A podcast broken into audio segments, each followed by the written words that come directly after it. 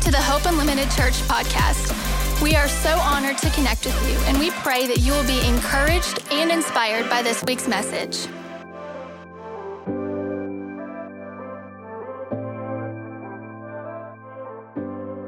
Psalm chapter 137 and then Luke's gospel chapter number 9. I want to read just a this is just a heartwarming verse right here. Just just makes you feel all warm and fuzzy on the inside. Psalm 137, verse 9 Happy shall they be who take your little ones and dash them against a rock. Yeah, that's the right verse. I meant to read that. Isn't that just, don't you love it when you stumble on those verses in your one year Bible?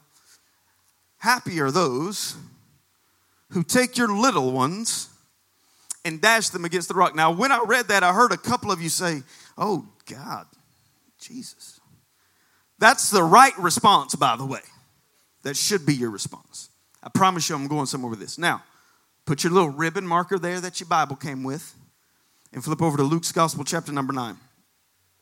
Luke's Gospel, chapter number 9. Very familiar passage. You know this story as the story of the Mount of Transfiguration. I want to show you one little thing out of here that it's absolutely helpful. Luke's Gospel, chapter number 9, verse number 28. Now, about eight days after these sayings, Jesus took with him Peter and John and James, and they went up into a mountain to pray. And while he was praying, the appearance of his face changed, and his clothes became dazzling white. Suddenly, they saw two men, Moses and Elijah. Everybody say Moses. Come on, say it. Moses and Elijah. Moses and Elijah were talking to Jesus. They appeared in glory and they were speaking of his departure, which he was about to accomplish at Jerusalem. Now, Peter and his companions were weighed down with sleep. But since they had stayed awake, they saw his glory and they saw the two men who stood with him. Just as they were leaving, just as Moses and Elijah were leaving, Peter said to Jesus, Master, it's good for us to be here. Let's make three dwellings. King James says, let us make three tabernacles one for Jesus, one for Moses, one for Elijah. Not knowing, very important, not knowing what he said. While he was saying this, a cloud came and overshadowed them, and they were terrified as they entered the cloud. Then from the cloud came a voice and said, This is my son, my chosen one. Listen to him. I want you to underline that part in your Bible. Listen to him. This is my son. Listen to him. Go back up to verse 33. Peter said to Jesus, Master, it's good for us to be here. Let's make three dwellings one for Jesus, one for Moses, one for Elijah, not knowing what he said. Verse 35 Then the cloud came, and a voice came from the cloud and said, No, this is my son, my chosen. Listen to him. When the voice had spoken, Jesus was found alone, and they kept silent and, in those days told no one any of the things that they had seen. Amen. There is a popular phrase, I mentioned this last week briefly in passing. There's a popular phrase that's circulate, circulating around the church world now. If you've not heard it, I'm sure you will, called deconstruction. Deconstruction. And whenever you hear somebody saying, I'm going through a deconstruction, what that means is their faith, they're questioning everything that they've been taught, everything that they've heard, everything that they received and inherited growing up, all the, the dogma and the doctrine that they received growing up. Now they're questioning that. And if you've not been in the church very long, what you don't know about the church is we really don't like it when you ask questions of any kind. Right? That's a no no in church. Don't ask questions. Shut up. Believe what we tell you to believe, and you'll be fine. Even if it's completely incoherent and makes no logical sense at all, shut up and just believe what we tell you to believe. This deconstruction that is happening is actually causing people to leave faith in God completely. I told you last week that I think now, for the first time in forever, The American population, less than half of the American population considers themselves members of a church. 20 years ago, it was 67% of the population were Christians who were members of a church, and now it's 47%. Why? Because this deconstruction is happening, and we don't know how to process it. We don't know how to wrestle with it. Okay? We have these questions, hard questions, penetrating questions, and for decades, we've not had good answers other than don't ask the question. Shut up, believe what we tell you to believe, and you'll be fine. Can I get an amen from somebody? That's our that's how we operate. That's the that's the culture of that's the culture of silence that we have to use to keep people under the control that we need them in. One of the main areas, and I'm going to talk about this for the next couple of weeks, but one of the main areas that is causing people to deconstruct is they're trying to figure out how do we make sense of the God that we see in the Old Testament and the God that we see revealed in Jesus. If you've ever read the Old Testament at all very carefully, and I mean really read it, you should leave with some questions. Like, how is that right? You told a man, God, you told a man to go kill innocent women and children. And when he didn't do it, you punished him for it. See, y'all already nervous because we're already asking the question. How is that right? How do we make sense of these things? And finally, people started reading the Bible very carefully, and they finally decided if I cannot make sense of this, I have a question. And all we've told you to do is stop with all the questions. As a matter of fact, in the church world, having an education is frowned upon. You should not be a smart Christian, you should be a dumb Christian. Because they're much easier to control.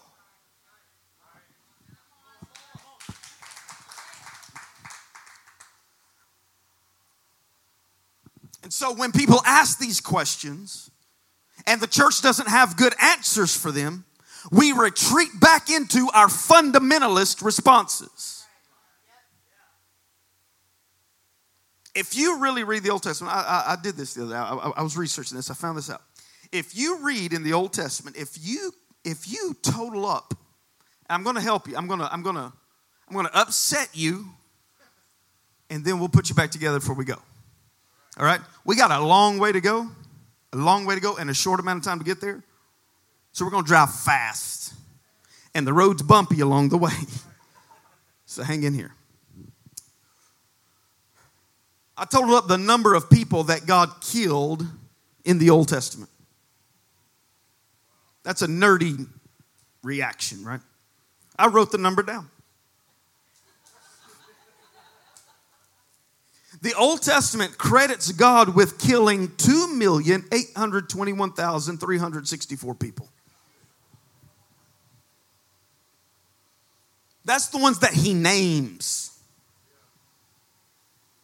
Forget all of the just broad statements like he drowned the whole world. Right? These are the ones he names. If you approximate all of the entire worldwide slaughter, it's somewhere along the lines of 25 million people. Do you know how many people Satan killed in the Old Testament? Around 10.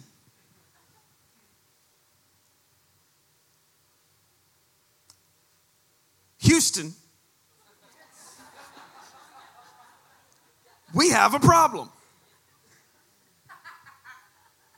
And we don't know what to do about it. So pretend that the problem's not there. There is a difference between, listen very carefully, there is a difference between what is in the Bible and what the Bible teaches. I read this quote the other day and it's so true. I can do all things through a verse taken out of context. I can do all things through a verse taken out of context. When I when when I tell you, when I tell you, two point God killed 2.8 million people. And Satan killed 10. Explain that. These are a couple of our knee-jerk reactions. Well, he's holy. Which we also believe means murderous. He's just, and He is holy, and He is just. But if that is holiness, then the best thing we could do is be as unlike God as possible. I told you, I'm gonna, I, I, want, I want you to be mad this first part. I'm trying, that's what I'm trying to accomplish. I want you to be mad. We'll, we'll, we'll, we'll put some peroxide on the wounds and band aid you up and send you on your way till next week. He's just. And so, by some form of some mental gymnastics, we say that yes, he killed millions of innocent children, but that's still just in some way. So, we effectively create a God really inferior to Satan himself, morally inferior at least. Or we say this when God kills people, it's good. You kill people, bad. Don't kill people. But when God does it, it's good. Because everything God does is good. Even if you were to imitate Him and it would be bad, when He does it, it's good. Right? Makes sense, doesn't it? Because after all, His ways are higher than our ways and his thoughts are higher than ours. His ways infinitely transcend ours, but they're not infinitely contrary to ours. Good can only mean good, and evil can only mean evil. And in no universe can you take something evil and, by some weird change of a definition, make it good.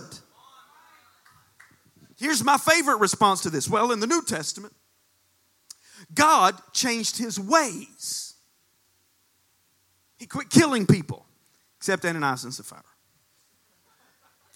Quit killing people. Well, except Herod when he fell over and the worms consumed his body. Well, he quit killing people except for Revelation when he comes back like a Navy SEAL and murders everybody that did not vote straight Republican.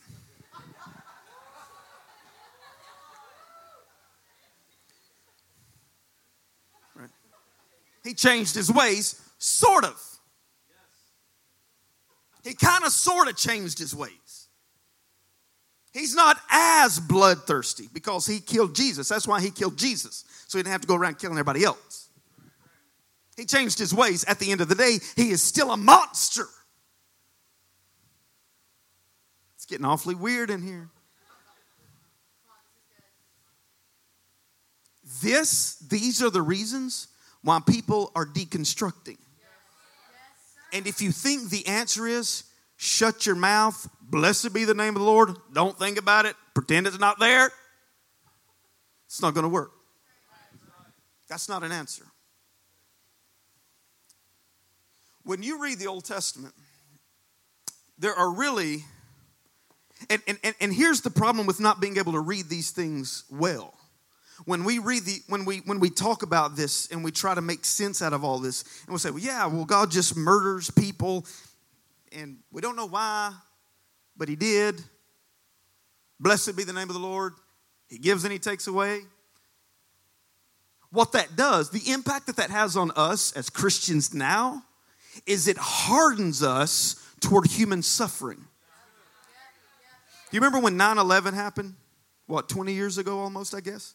Remember when 9 11? Do you know how many preachers got up and preached that the people that died, the moms and the, the mothers and the fathers that died in that, that this was the judgment of God on a nation. We have to harden ourselves. When we read the Bible this way, it hardens us to human pain. Remember when Katrina happened? Remember that? I lived in Alabama at the time. We were six hours from the coast, and it, and it still flooded where we lived. It was terrible. It was a horrendous situation. And you know what a group of preachers said? This is the judgment of God for Mardi Gras. It hardens us to human pain. Because if God is murderous, then we can be callous. If you don't hear anything else I say today, listen to me here.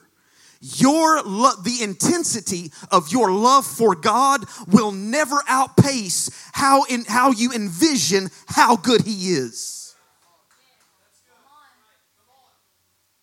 Your in, the intensity of your love for God will never outpace how good you think He is. And your love for others will never outpace how good you think God is toward them. And so, if, if we do serve a murderous, vindictive God, I don't have to care that you lost family members to COVID. Because it's God's judgment. And I heard people saying this nonsense. I don't have to worry. I don't have to worry. I could. George Floyd was murdered, but he was on drugs anyway, right? I don't have to immerse myself in human suffering because if God is a monster, I get to be callous.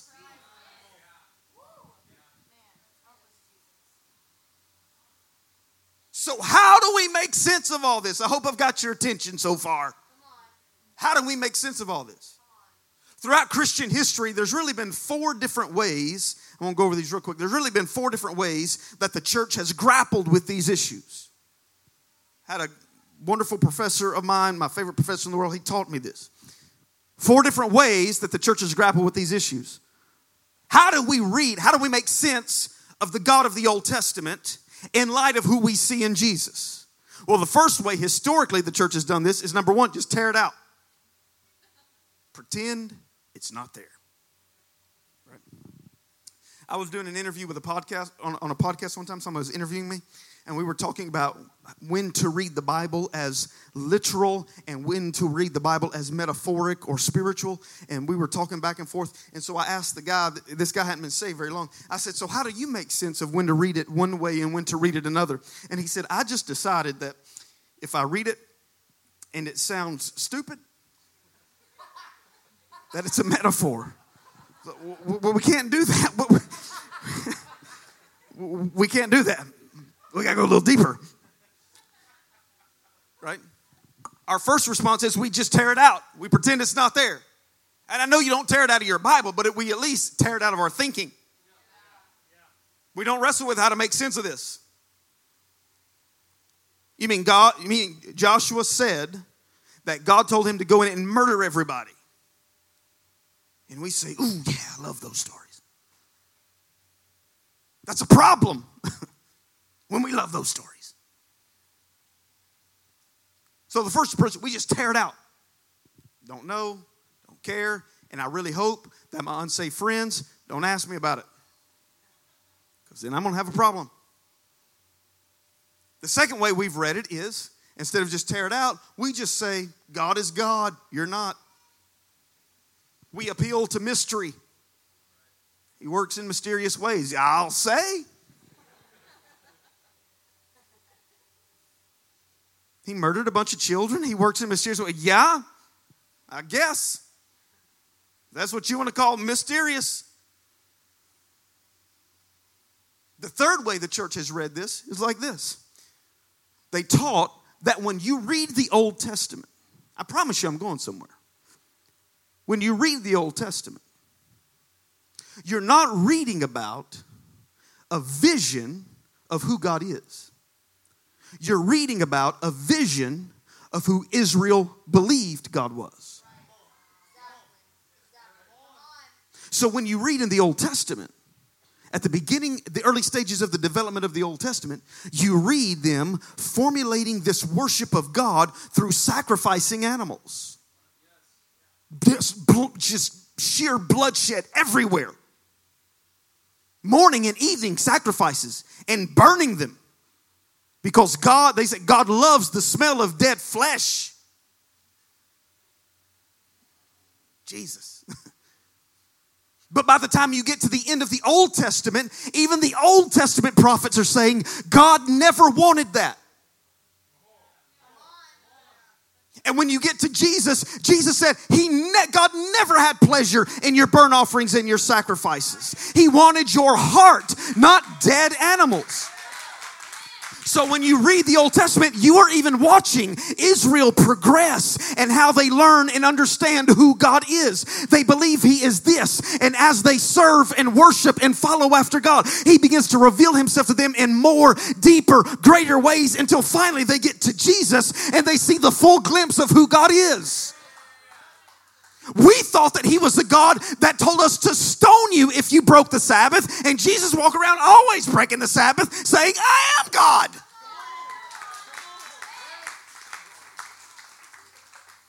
Right?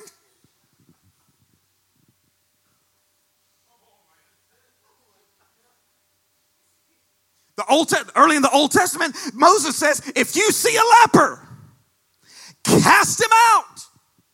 And if he comes near your company, kill him with a stone because that's what God told us to do. And when Jesus preaches the Sermon on the Mountain, he comes down off the mountain, and the first person to meet him after his sermon is a leper. And Jesus does not stone the leper, Jesus heals the leper and says, I am God. Moses told you to do this, but I'm telling you to do that. It's not a vision of who God is, it's a vision of who Israel was learning God to be until finally he comes most fully into his truest form in the face of Jesus Christ. Are you hearing me? That's why Moses said, when you read the Old Testament apart from Christ, you have a veil over your face. Your vision of God is blurred if you read the Old Testament without Christ. But in Christ, the veil is removed. That's the significance of the story of the Mount of Transfiguration. Your Bible says that it is Moses who represents the law, who represents the earlier part of the Old Testament. Then there is Elijah who represents the prophets, the later part of the Old Testament. And then there is Jesus. And when Peter is faced with all three of those voices, what does Peter say? Let's build a tabernacle to Moses, Elijah, and Jesus. But what does the voice of the Father say? No, no, no, no. This is my son. Listen to listen to him. God is like Jesus. And we are to reject any vision of God that is unlike Jesus. So, what do we make of the Old Testament? I get there. Hang on. When we read Moses saying, or when we read Saul saying, God told me to go in to the camp of the Amalekites and to kill everybody. To kill everybody. Men, women, children. God's so mad, he told me to kill all their animals. Right? How do we make sense of that? Because the God that we read about in Jesus says, turn the other cheek, pray for your enemies, love them, serve them, wash their feet, sit at a table with them. And Saul is saying, God told me to kill them. He didn't tell you that, Saul. That's not who God is. That's who you believe God to be. But who God is, is in Christ. God, Peter wanted to put law, prophets, and Jesus on equal playing field. Let's build them all three tabernacles so they can all have a voice into us concerning who God is. And then God Himself intervenes and says, No, no, no, no. This is my son. I'm exalting Him above them. Listen to Him. He is the visible image of the invisible God. Jesus said, Nobody has seen God at any time except the Son. And if you've seen me, you have seen the Father. You with me? But not us in the church. Yep, he killed everybody. Deal with it. Glory to God. Still gonna do it. You watch an R rated movie in Jesus' name. There are movies you should not watch. Calm down. right? Not who they, it's not who God was. We don't get a front row seat to who God is. We get a front row seat to Israel grappling with who God is. Until finally, we get to see who He is. Not in Moses, not in Elijah, but in Jesus. This is my son. Listen to him. Listen to him. So, the first way we've read this is just tear it out. Pretend it's not there. Don't know what to do about it. Murdering everybody in the flood. Don't know what to do about that. The Bible says crazy stuff like God tempted David to sin. What are you going to do at that point? Kind of, I mean, it's a, if there's ever been a lose lose, says other things about God. That God, God, this is what the Bible says. God, Old Testament, God sent a lying spirit into the mouth of the prophets and then judged them for prophesying lies. You have to read this very carefully. If you've never read the Old Testament and scratched your head and thought, nah, what, wait, you ain't been reading it right. You got to start all over. The Old Testament says things like, Happy are those that take your beautiful infants and bash their heads against the rocks. That's a problem. It's, it's okay to say, That's a problem. You're like, Well, I don't know. No, that's a problem.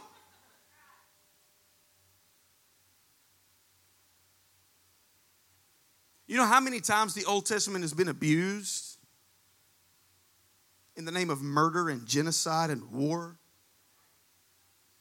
misogyny do you know how many times Do you know how many times it's been abused it was abused that's how it, it was the foundation it was the foundation of so much of what we did when we even founded who we are as a country. It was abused it was the bible was abused because after all if the bible says it i believe it that settles it. The problem is that's not what the bible said. That's what you said the bible said but that's not what the Bible said. When I was growing up, learning to preach and study the Bible, I grew up in a very, uh, very fundamentalist, even, I grew up in a Baptist church, a Free Will Baptist church. And they, told, they always told me this about reading the Bible. This is their rule. This was the golden rule about reading the Bible. When you read the Bible, if the plain sense that you get out of it if the plain sense, when you read it, when you just read the verse, when you read the verse, God sent a lying spirit into the mouth of the prophets and then killed them for lying. If the plain meaning of the verse, if the plain sense makes sense, then seek no other sense. That's what they told us. That's how you read it. Face value. If the plain sense makes sense, seek no other sense. God made them lie, killed them for lying. Don't know how that works, but it's plain. Or is it? Jesus rebuked the Pharisees and said, You read the scriptures, searching for life, and you're completely missing everything they're saying. It is possible, it is possible for all of us to have read the Bible our entire life and missed what it said. And the reason we miss what it says is because we were taught what it could and could not be saying. Our families, our church communities teaches us what the Bible is allowed to say and what it's not allowed to say. So we operate under a cultural pressure all the time and don't even recognize it. You read the Bible through all sorts of lenses. You read the Bible as a woman or a man. You read it differently. You read it differently. The questions my wife has about the Bible never cross my mind.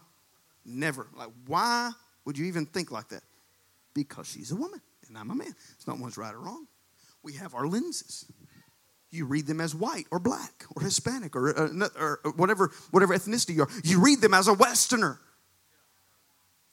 You read them as a good old Southern football fan. You read them as America best God. You do. We don't even realize. You can be misreading the Bible your entire life unless you read it rightly. And Jesus taught us how to read it rightly. You read it looking to find me. And if you don't see me in it, you're not reading it properly.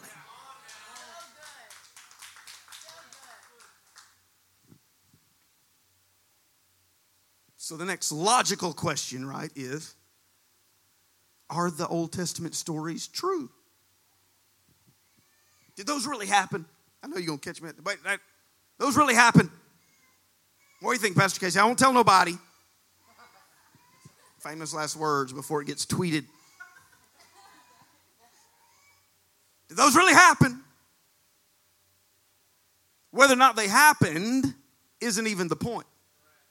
But let's talk about it. If they did actually happen, what do we make of that in light of Jesus? If Joshua really did go kill everybody in the name of God, what do we make of that in light of Jesus? This is what we make of it that sometimes when God speaks to us, we can respond very, very wrongly. What do we make of it? That we can radically mishear what God has said to us to begin with. Because we know in Jesus that's not who God is.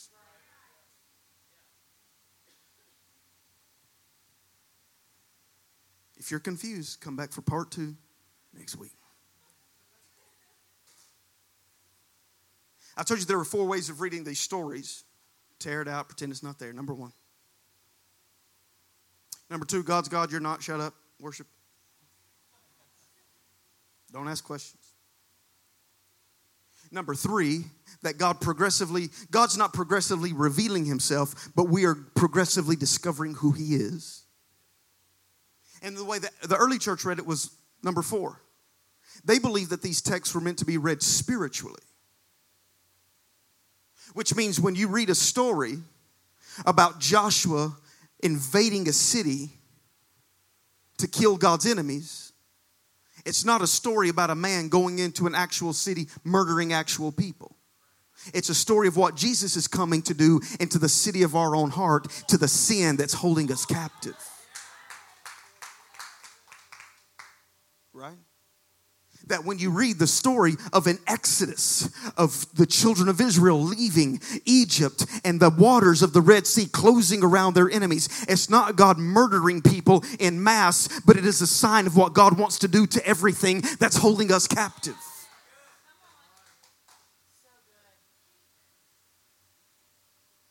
If we know anything about God, we know this. We know that God is a storyteller. Jesus always told stories. Always. And sometimes, when God is so humble that sometimes when He tells a story, in the story, He lets God in the story do something that God actually would not do. And then waits to see how we respond to it when you read about a story about God taking innocent life, how do we respond? Yeah. In Jesus' name. Obedience is better than sacrifice. And that's the very reason that story is there to expose the idols that we've created of Him. To reveal to us just how perverse our own image of God is that we've created.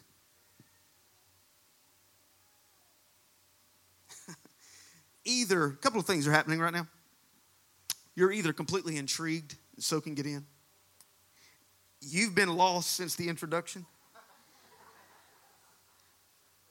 You love this church and you love this teaching, or you are never coming back because they're crazy. This is what I can tell you for sure. This is his son. Listen to him. And everything that you read has to be read through the filter of who we know Jesus is. And he's not the crucifier, he's the crucified. He's not the murderer, he's the one that allows himself to be murdered by us. He's not the one that kills us. He's the one that says, I love you so much, I will die at your own hands if that's what it takes to redeem you.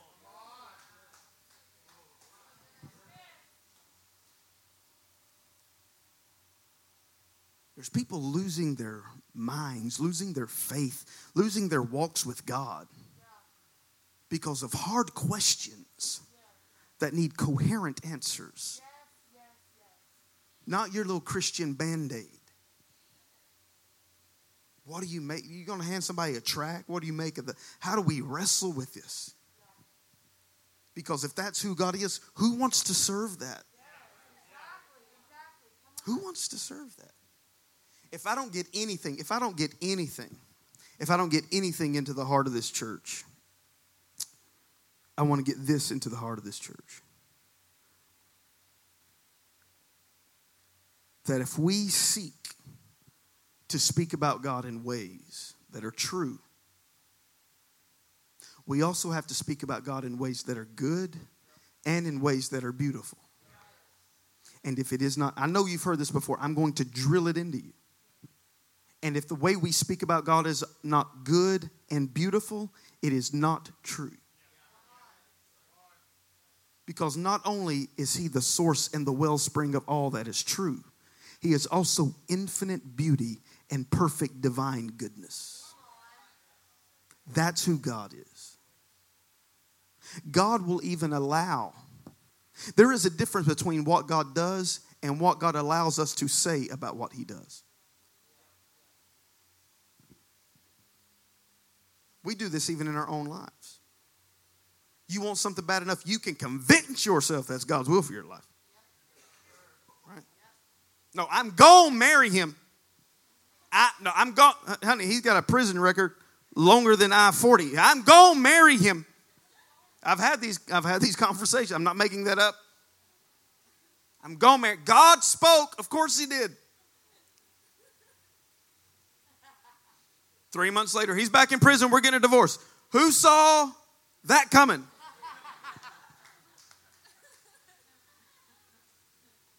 God didn't do that. That's what you said about what God was doing. What do we make how do we make sense of this? Jesus is what God has to say. And we read everything through him. And if you hold a vision of God in your mind or your imagination that is in any way contrary to who we know Jesus to be, that's not God even if you got a Bible verse to support it. Because you can do all things through a verse taken out of context. Stand on your feet.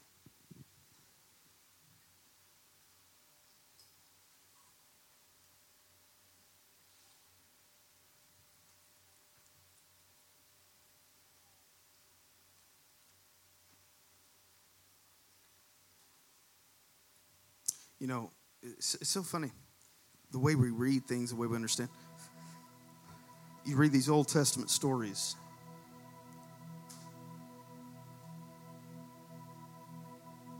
Of genocide, and rape, and murder. It's like when, when the Bible says that Moses was the meekest man to ever walk the earth. You know who wrote that? Moses. At some point, by the very fact that you wrote that, you lose a degree of meekness just in. I am the most humble. You read these stories and you think, God spoke something to them. They heard it as slaughter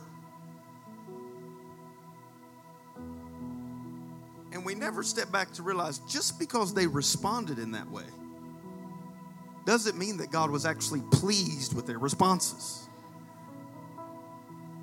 It means that God wants to teach us through their responses that this is not this is not who I am.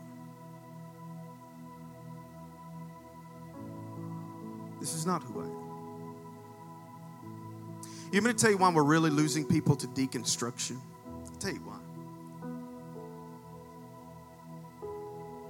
It's not because they don't think the Bible's true or any of that stuff. When you read when when you read the Bible, when you read the Bible faithfully, it is more dynamic and explosive. It's more beautiful and captivating than you grew up listening about in Sunday school when they used to threaten you with it. But the real reason people are being lost to deconstruction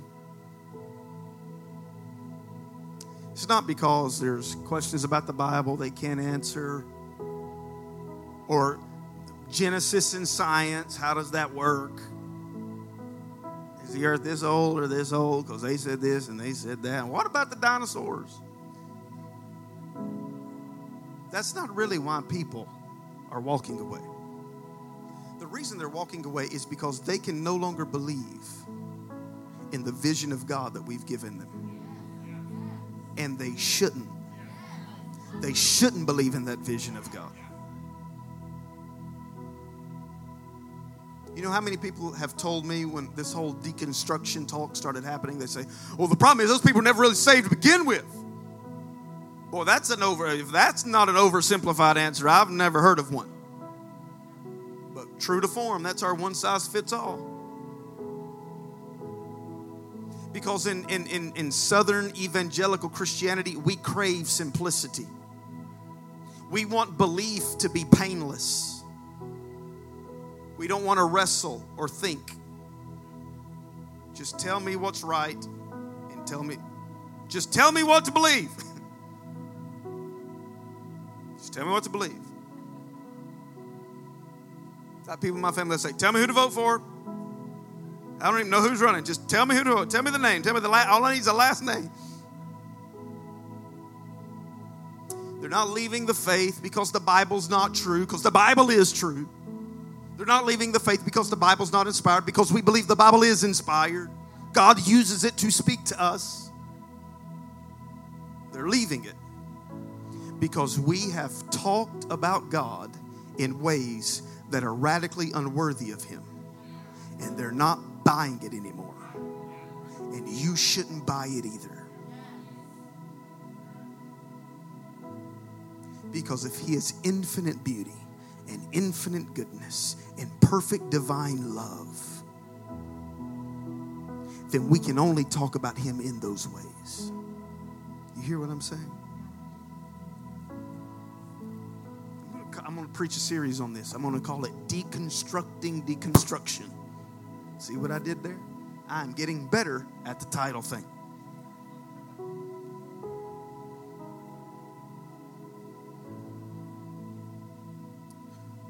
The other day, I shared that stat, that statistic with somebody that all these people are leaving the faith or leaving the church or whatever. And first response, honest to God, first response out of somebody's mouth, the devil. The devil is doing his work.